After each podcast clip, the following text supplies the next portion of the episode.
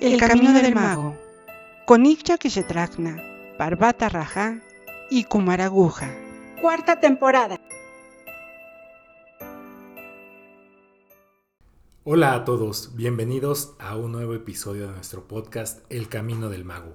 Gracias por acompañarnos. Les habla Parvata Raja y estoy aquí con mi amigo Kumaraguja y nuestro querido guía Iya. Híjole, y bueno, si nos han venido siguiendo en todos los episodios, saben que hemos estado hablando de eh, cuestiones bien interesantes acerca de Sanat Kumara. En el episodio anterior tuvimos la fortuna de que ella nos leyera un dictado del propio Sanat Kumara. Sin embargo, pues eh, nos dejó con ganas de, de, más y sobre todo tratando de este tema tan, tan interesante que es Sanat Kumara eh, pues no, no se puede hablar de él sin hablar de Lady Venus. También mencionaste ya la palabra Madre Divina, Madre Eterna, y bueno, si alguna vez hemos, al menos aquí en nuestra cultura, donde la mayoría es de familias católicas, la única referencia que hemos encontrado, escuchado alguna vez con respecto a la madre, ha sido María, la madre de Jesús que muchas veces se le relaciona con Guadalupe, la Virgen de Guadalupe, pero bueno, ya después nos explicarás eso. Sin embargo, estamos aquí hablando de alguien o algo, alguien mucho, mucho, mucho más arriba, según entendimos, y no es únicamente María, la Madre de Jesús, ¿cierto, Illa? Eh, cierto es, cierto es.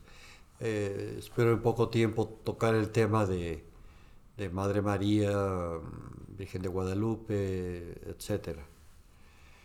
Bueno, pues Madre Venus, que había platicado en el episodio anterior y el anterior, y sobre todo de cómo se refiere el, padre, el patriarca Sanat Kumara de, de quién es Venus.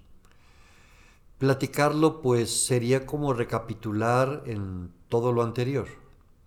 Y de hecho, repito, con el mismo dictado del episodio anterior, eh, quedó muy claro.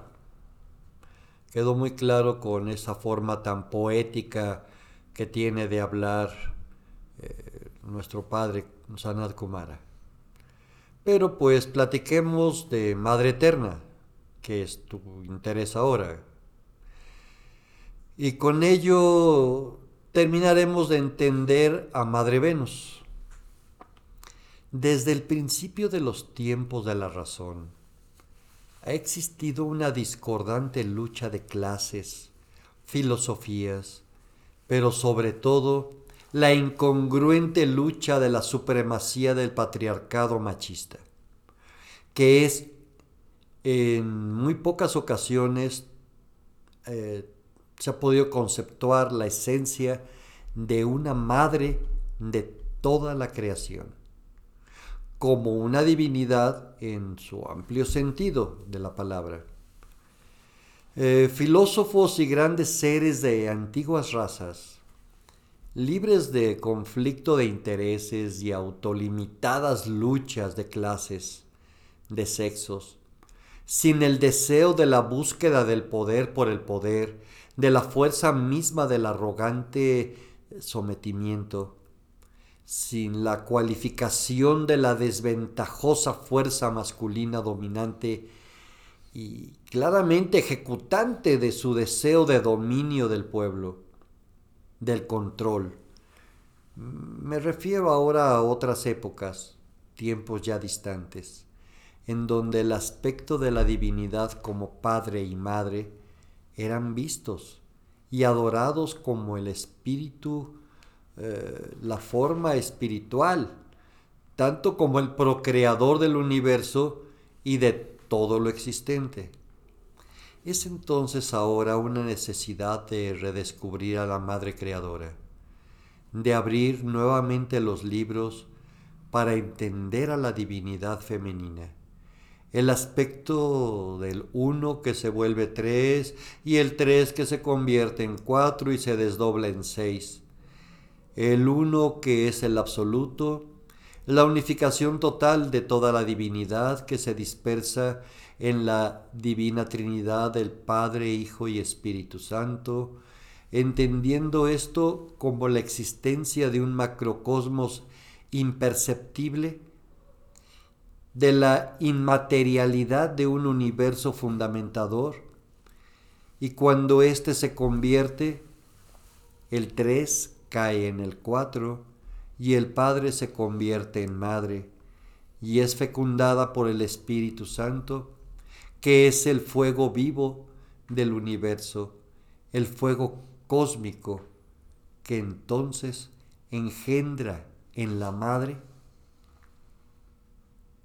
manifestación cósmica que es el Hijo, creando entonces el 6 como el símbolo de la estrella de David, que es la cruz de seis puntas y es el hexagrama cósmico y es el principio creador universal que desciende a la tierra, que desciende a la esencia misma del ser como un microcosmos en una estrella de cinco puntas que es el pentagrama o tetragramatón que representa al ser humano.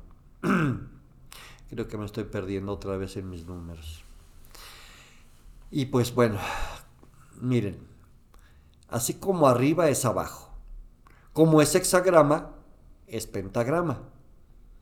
Conceptos y símbolos, pues de la plástica esencia formadora de un universo manifestado y de la manifestación misma conceptuada. Así es como vemos y sentimos realmente en nuestra enseñanza a un Padre eterno, infinito y absoluto, pero distante, ¿cierto? Y apenas perceptible por el ser humano. ¿Por qué?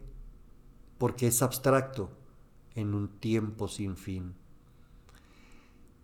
pero entendemos a esa esencia plástica formadora como la dueña del principio mental constructor, de donde se desprende toda la formación de átomos y estrellas, y pues de todo lo que existe. Entendiéndolo así, miren, esta es la única forma de descubrir ese desenlace del grandioso drama divino, donde dicha procreadora, que es la Madre Divina, la Madre Cósmica, misma que nos ofrece una conciencia radicalmente nueva sobre la realidad, que nos ayuda entonces a percibir a la divinidad como Dios Padre y Dios Madre con ello podremos mejor entender eso que escuchamos continuamente de los pilares de alfa y omega. Solo así pues entenderemos al mundo que nos rodea y a Dios como una divinidad siempre presente. En, forma muy profunda e interna, podemos conceptuar a esa madre que es muy cercana a nosotros y es capaz de cobijarnos y entendernos. Este entendimiento solo es llevado por la intuición, que aunque en ocasiones pues desafía la razón, piénsenlo, siéntanlo, nunca es irracional. Y nos da a entender que la verdad es siempre simple, aceptando que, que el amor es esa energía que unifica al espíritu con la existencia. Y es entonces la máxima verdad. Y observamos que esto no tiene nada que ver con sentimentalismos ya que, ya que no me refiero al amor mundano, porque la divinidad, en la divinidad, el amor es incondicional y es capaz de darlo todo por el todo. Eh, miren, acertaremos en ello si en cada meditación de aquí en adelante sentimos profundamente con estas palabras, Dios debe ser amor, no porque quiero ser amado, sino porque es amor. Así pues, miren, la Madre Divina es amor. Como resultado de su propia existencia y considerándolo así, a la divinidad, a esa Madre Eterna, ella es un espíritu personal identificado con su contraparte, que es el infinito espíritu impersonal.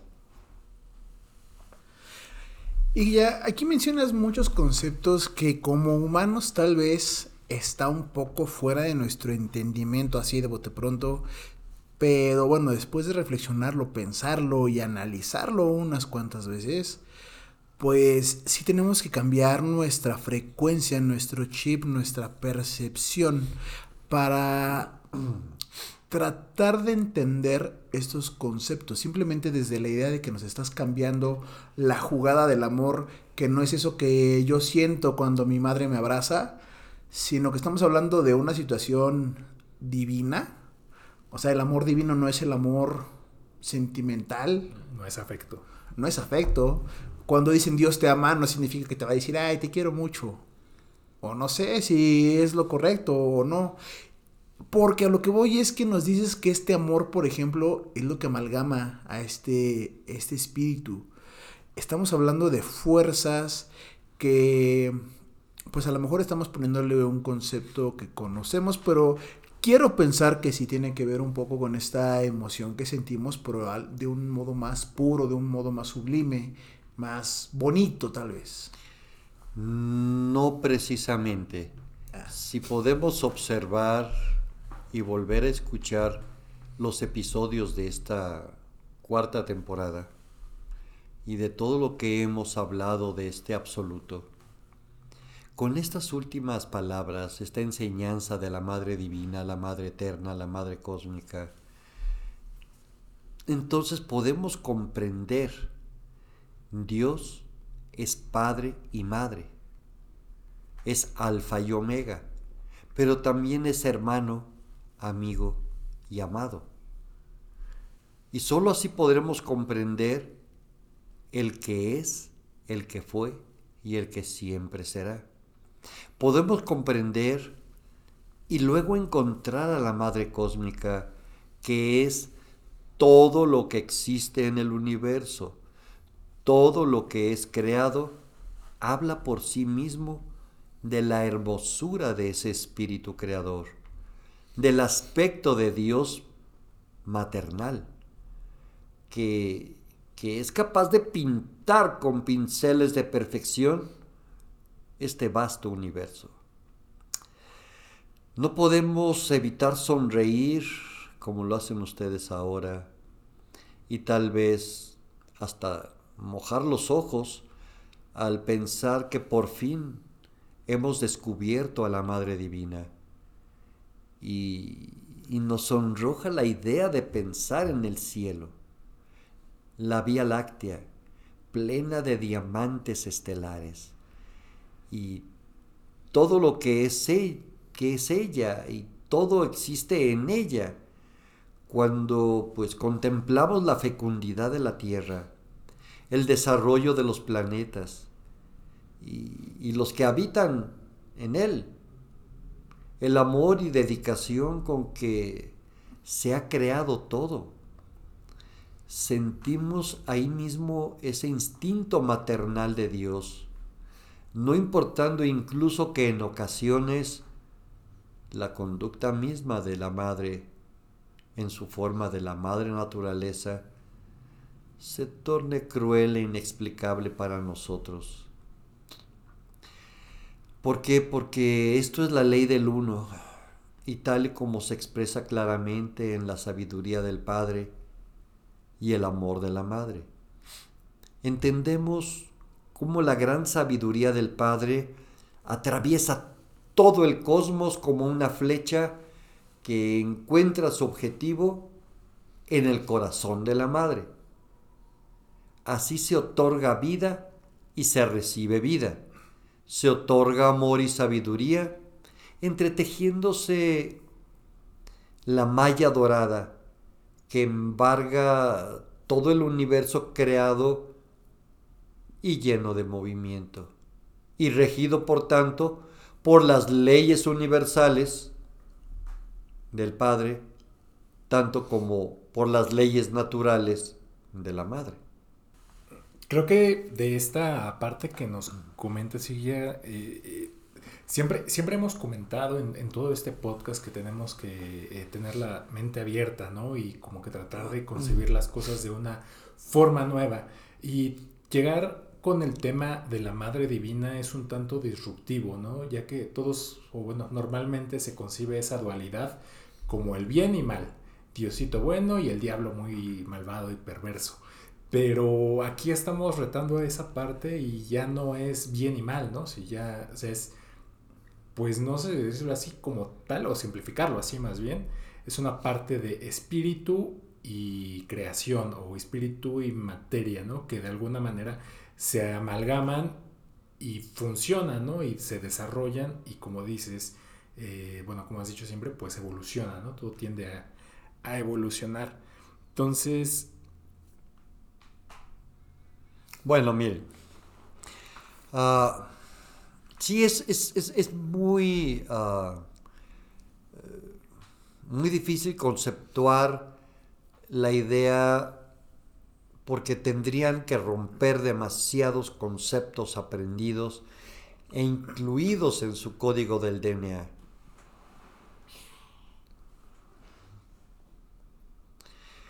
Miren, es como el camino de regreso que encierra el enigma de la serpiente mordiéndose la cola, para luego retornar nuevamente en un sinfín, en un circuito interminable de principio y fin que termina por ser sin un principio y sin un fin.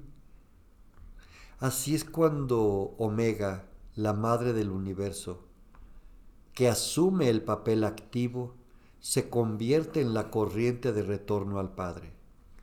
Repito una vez más, un Padre lejano y una Madre cercana un Padre lleno de sabiduría, y así toda la energía de la divinidad está en dónde? En la Madre Divina. ¿Qué sucede con esto? Pues al final, veámoslo, es, un Padre pasivo y una Madre actuante. La Madre Divina es entonces, ¿qué? Es el Shakti, dice el brahmanismo. El Shakti es el poder del Padre, que es por lo tanto la fuerza actuante de Dios, el potencial de Dios en acción. Esto lo vemos muy claramente en el brahmanismo, en donde Brahma, Vishnu y Shiva, Dios Padre, Dios Hijo y Dios Espíritu Santo, tienen a sus esposas que realmente no son esposas, son sus shaktis, son sus formas actuantes. Padre pasivo, madre actuante. Si lo eh, cambiamos nuestra forma de pensar por esta nueva forma de teología, empezaremos a comprender muchas cosas.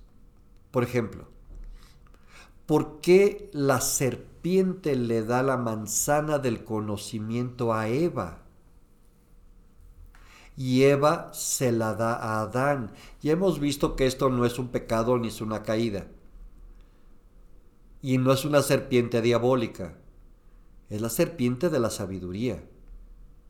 O sea, del crecimiento y la evolución. Esto es un, un símil, dirán ustedes ahora, de cómo llega la crisis del pensamiento y el desarrollo mental en el ser. Es la madre de la humanidad quien recibe el conocimiento y ésta se lo entrega a Adán. Y entonces se dan cuenta de qué? Se dan cuenta de que están desnudos. Sea, se dan cuenta de que son ignorantes, manipulados. Esto es una lucha y no precisamente feminista. Para la mayoría el aspecto de Dios como Padre es uno muy atractivo. ¿Por qué? Quiero repetir, porque culturalmente eh, es la única forma permisible de pensar, ya que quien toma el poder por la fuerza es el dominio machista, atestado de esa arrogancia de conceptos patriarcales. Sin embargo, hay que reconocer que Dios Padre siempre está distante en cualquier religión. Y ves miles de personas orando, esperando, dicen ellos con fe. Yo lo traduzco como en una espero que me haga caso y espero que... Pero lo veo distante. Es una ¿Por qué? Porque nos han impuesto a Padre como una figura de justicia, de venganza y de temor, mas no de amor. Mandan a Jesús como el representante del amor, porque el Dios Padre no lo es. Vean cualquier religión. Antiguo Testamento, Nuevo Testamento, los Vedas, el Bhagavad Gita, el Corán, e-, etcétera se requiere, por favor, se requiere de la presencia de esa madre, madre divina, madre eterna, madre creadora, que es Dios Madre, aquí, aquí conmigo, por lo que la imagen de la Madre Divina debe de estar cercana a nosotros.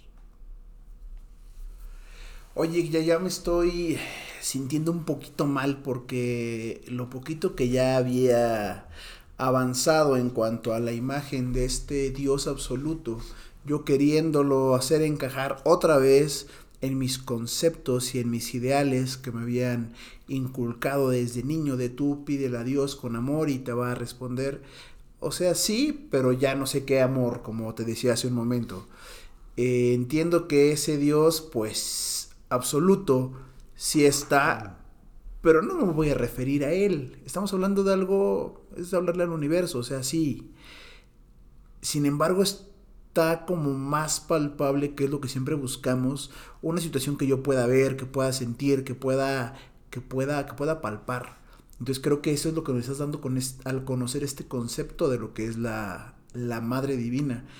Que pues bien dices, no se conoce más que en las culturas orientales, bueno, los hinduistas propiamente dicho, que tienen múltiples representaciones de la madre. Sin embargo, eh, de este lado, en nuestra cultura, pues nada más creo que el papel que se le da a las vírgenes y aún así son... Son accesorios, ¿no? Exactamente, son como que así, son después de o en la que ayuda a tal o... Pero nunca tienen ese papel de importancia y aún así creo que las estamos dejando muy chiquitas.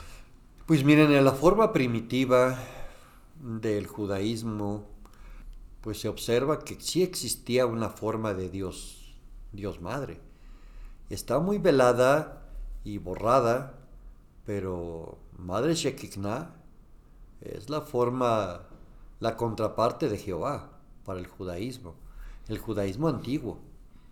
De la misma manera en que existe una madre creadora en Grecia, en Roma, de hecho, hasta, hasta en, los nórdicos, ¿verdad? En los vikingos, existe la madre, la madre creadora, ¿sí? En donde Odín eh, está con, con Freya eh, eh, como contraparte de Frey, y viene una madre creadora. Y, viene una forma de creación muy bien descrita en los Vedas en el Bhagavad Gita, ¿verdad? En, fin, miren, el problema radica en que al momento de entrar la fuerza eh, y la arrogancia en nuestra época, y me refiero en nuestro mundo actual, no ahorita, sino ya hace algunos miles de años de dominio machista, de, ese sometimiento fálico, de la dominación por rigor a favor de la energía masculina, hemos desarrollado una conciencia divina con demasiada lógica y muy poco amor, con muchas reglas y solo un poquito de énfasis en la misericordia. El concepto de la Madre Divina puede cambiar al mundo de una forma tal que necesitamos, la humanidad necesita con desesperación ahora. La veneración a la Madre Divina, no a los santos, no a las santas ni a las vírgenes, sino a Dios como Madre, puede volver a inspirar la dulzura en el corazón humano. Miren, el maestro Shankaracharya escribió, Hijos malos hay muchos, pero nunca ha habido una mala madre. Eh, algo más cercano y tocable por nuestra sociedad, el maestro Yogananda escribió, Madre Divina, malo o bueno, soy tu hijo. Libérame entonces de esta pesadilla engañosa. Cuando intentamos día tras día acercarnos al concepto incondicional de Dios, la figura de la Madre Divina es más importante y significativa. Véanlo bien, siéntanlo, ya que para nosotros es más fácil de visualizar un estado de conciencia que nos ama de manera trascendental e incondicional y que lo único que espera de nosotros a cambio, como buena madre, es verdad e integridad. Si meditamos en la Madre Cósmica en una noche de estrellas o en la quietud de la naturaleza e intentamos escuchar lo que el aire dice, con oídos atentos, algún día llegará a nosotros estas palabras mediten en ello. Siéntanse ahora en un lugar, en el campo, salgan al patio y observen las estrellas o en el bosque y escuchen esto.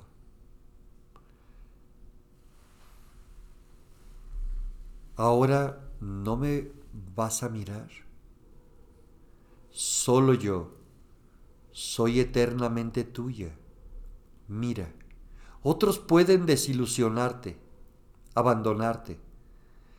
Todos ellos serán alejados de ti cuando la cortina de la vida caiga en la muerte.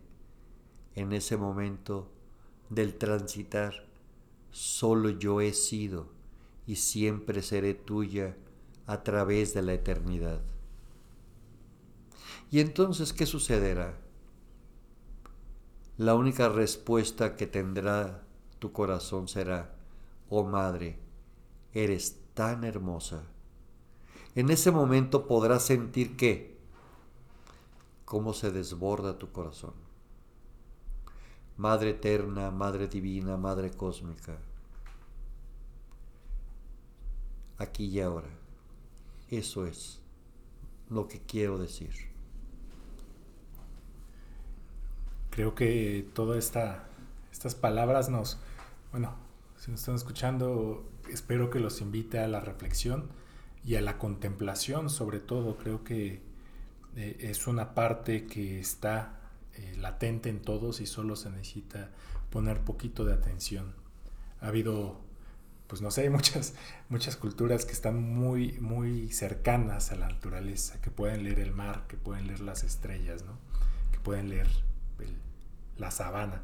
Entonces, eh, creo que ahí está y, solo es cuestión de, estar atentos. Y bueno, gracias Igya por recordarnos esta, esta esencia tan, tan pura, tan maravillosa, tan grande de lo que es la Madre Divina.